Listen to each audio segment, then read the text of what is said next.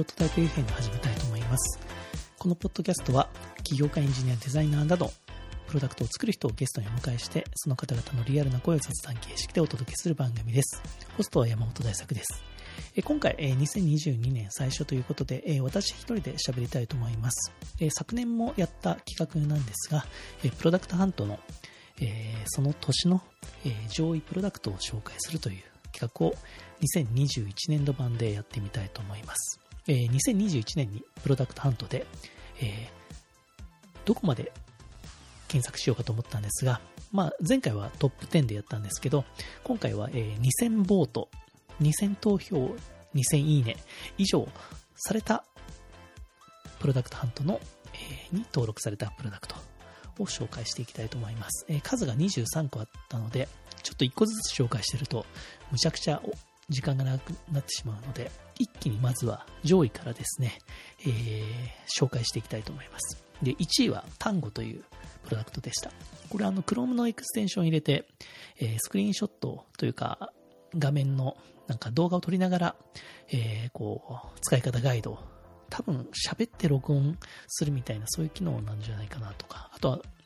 書きながらとかですね、そういうなんか step by step のそういうドキュメントを簡単に作れるという、まあ、まさにこうリモートワーク時代のそういうなんか仕事のやり方とか、そういうのをオンラインで伝える、そういうドキュメントを簡単に作れる、すごくいいプロダクトだと思いました。で、その次が Sprig というプロダクトですね。これオールインワンの製品調査のプラットフォームです。で、こう、プロダクト開発とかするときにユーザーインタビューをすると思うんですけど、すごくもう一言質問みたいなのを、えー、オンラインで完結してビデオインタビューできたりとか、デザインのテストができたりとか、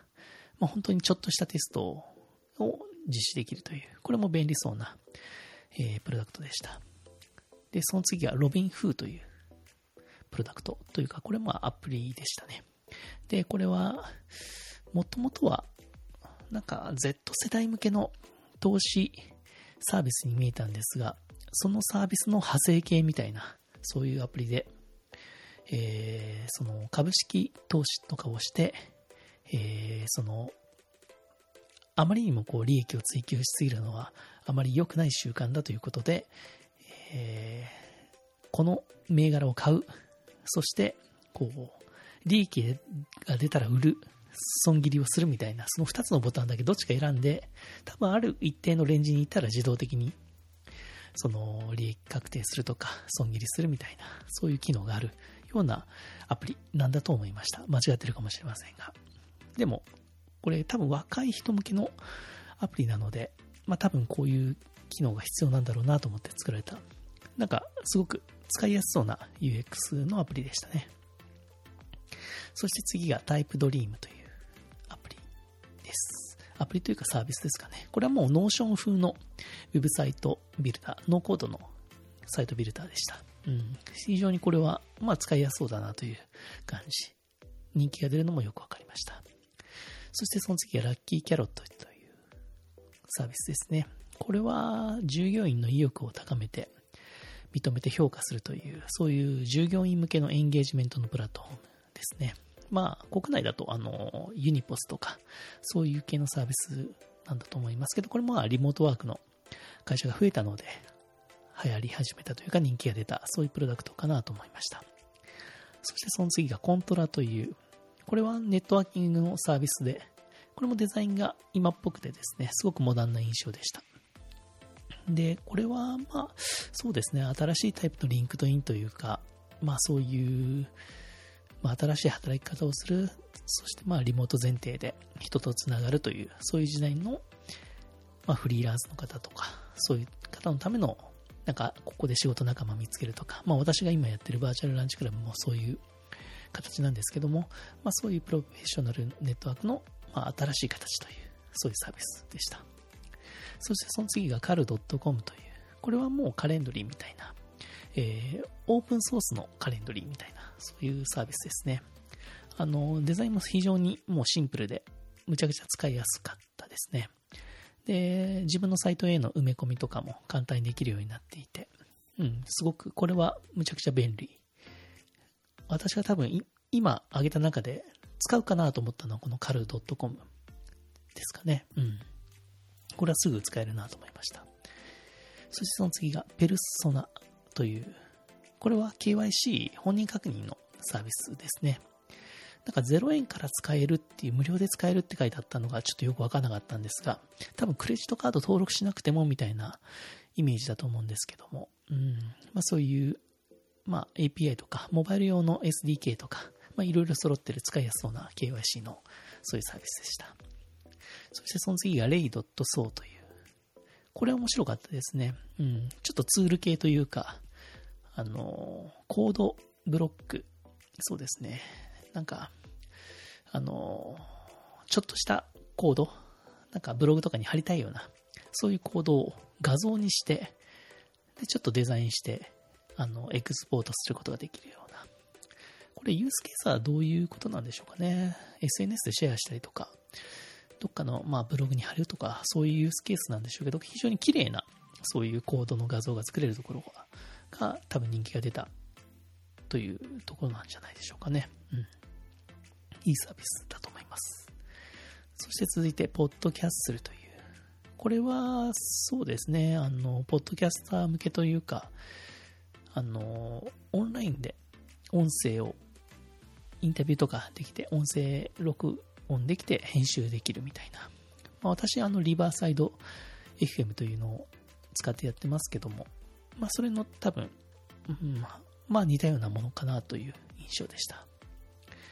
そして続いて、えー、OpenVC という、これは、あのまあ、サービスというか、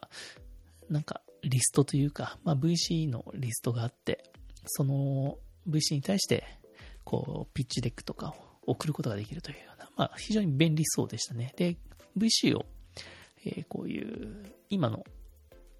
自分の会社の規模とか、えー、やってるカテゴリーとかで検索すると、そういうスタートアップに投資してる VC がこうフィルタリングできて検索できるようになっていて、それもすごく便利そうに見えました。VC は VC でここにリストを載せたいというふうに、そういう自分で登録もできるみたいでしたね。うん。そしてその次が、えー、スクライブというサービス。これが多分バージョンアップ、2021年にバージョンアップして、プロダクトハントに登録したというような2.0と書いてありましたけども、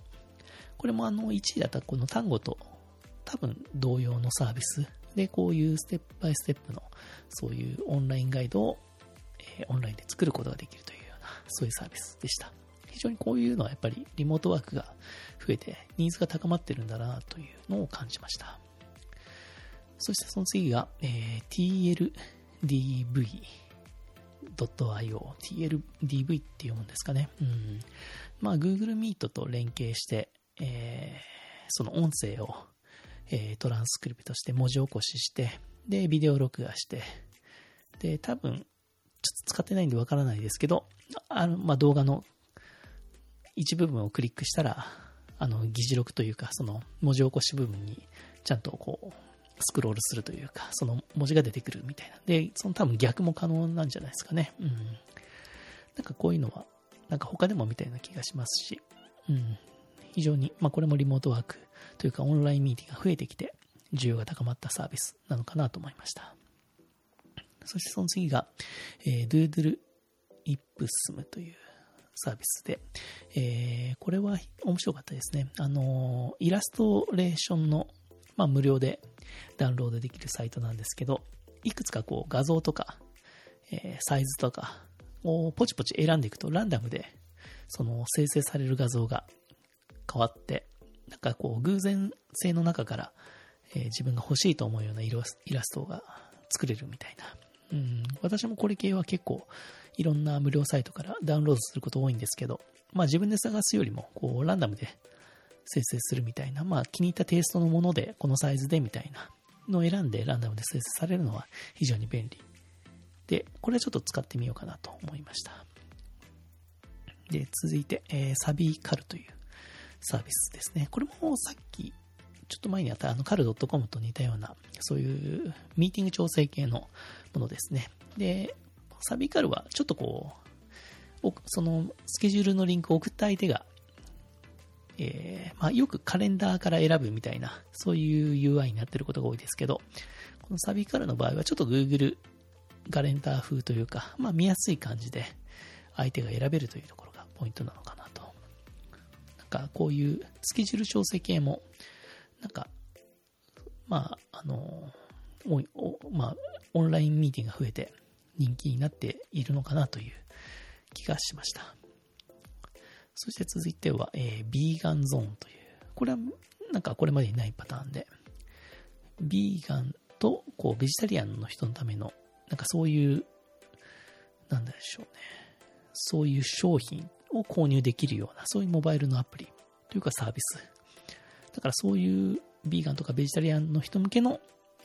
そういうライフスタイルをやってる人たちが食べるものだけを、えー、販売してるような、そういう EC というか、そういうサービスなのかなと思いました。これはやっぱり上位に来るところが非常に面白いですよね。うん。そして続いて OD ブログスという、これは、えー、あらゆる Web のコンテンツをポッドキャストで聞けるようにするという、そういうサービスですね。うん。これは、なんどうやって多分英語だけ対応してるのかわからないですけど、まあブログとか、なんか YouTube とかもできるんですかね。まあなんか、えー、ポッドキャストで配信してないサービスでも、この Audiblog、そう通すことで、そういう音声だけ並べて聞くことができるような、これちょっと使えなかったんで分かんなかったんですけど、多分そういうものなのかなと。音声コンテンツニーズの高まりっていうのもちょっとあるのかもしれないですね。そして続いて、えー、ゾーディアという、これは、えっ、と、まあ、 dating のサービスなんですけど、えー、専用のアプリを使うんじゃなくて、えー、チャットボットとして、えー、構築されているような、そういうデーティングのサービスですね。うん、なんか雰囲気だけ見たところだと、まあ、自分のプロフィールとか、あ自分が会いたい相手の属性とかを入れることで、チャットボットの中で、こう、Tinder 風に相手の写真とかが出てきて、それに対してこう、イエス、ノーみたいな感じで判定していくみたいな、このチャットボットっていうのが、うん、ど、本当にこれが便利なのかどうかなのかちょっとわからないですけど、うん、まあ、これが人気。まあ、新しい見え方をして人気だったのかもしれないですね。うん。そしてその次がモバイルチャットキットという。これは、そうですね。これまであんまりなかった開発系というか、モバイル開発者のための、えー、そういう UI キットとか、サンプルのアプリが入ってるような、そういうものですね。で、Figma とか、スケッチのデザインと、えー、フラッターとか React Native とか Swift のための UI コンポーネントが、まあ、その選んでダウンロードできるような、そんな、えー、サービスというか、そういうリソースというか、そういうものですね。まあ、あの、 Product Hunt はやっぱりプロダクト開発者が多いので、こういう開発者系向けのリソースがまあ上位に来るのも、まあこれはプロダクトハントっぽいなという感じがしました。そして続いては、インテグレイトリーという、これはまあザピアの、えー、派生版というか、まあ違うバージョンなんですね。うん私はもうザピアを普段使ってないので、あの、どういうものがあるとザピアよりより便利なのかっていうのがちょっと肌感覚でよくわかってないんですが、多分こういう800、500以上のアプリに対応して800万以上のオートメーションが用意されてるみたいなまあ、これの対応数とか、もともとあるテンプレートとか、まあ、そういうところが差別化の要因になるのかなということで、まあ、この多分インテグレートリーはそれが多分多い方なんでしょうね。それが、まあ、人気の理由なのかなというふうに勝手に考えました。そして続いては、えー、ゴーストですね。4.0。バージョン4なんですかね。これはもともと知ってたサービスですけど、で、これはそうですね。私も実際にこのリリース時に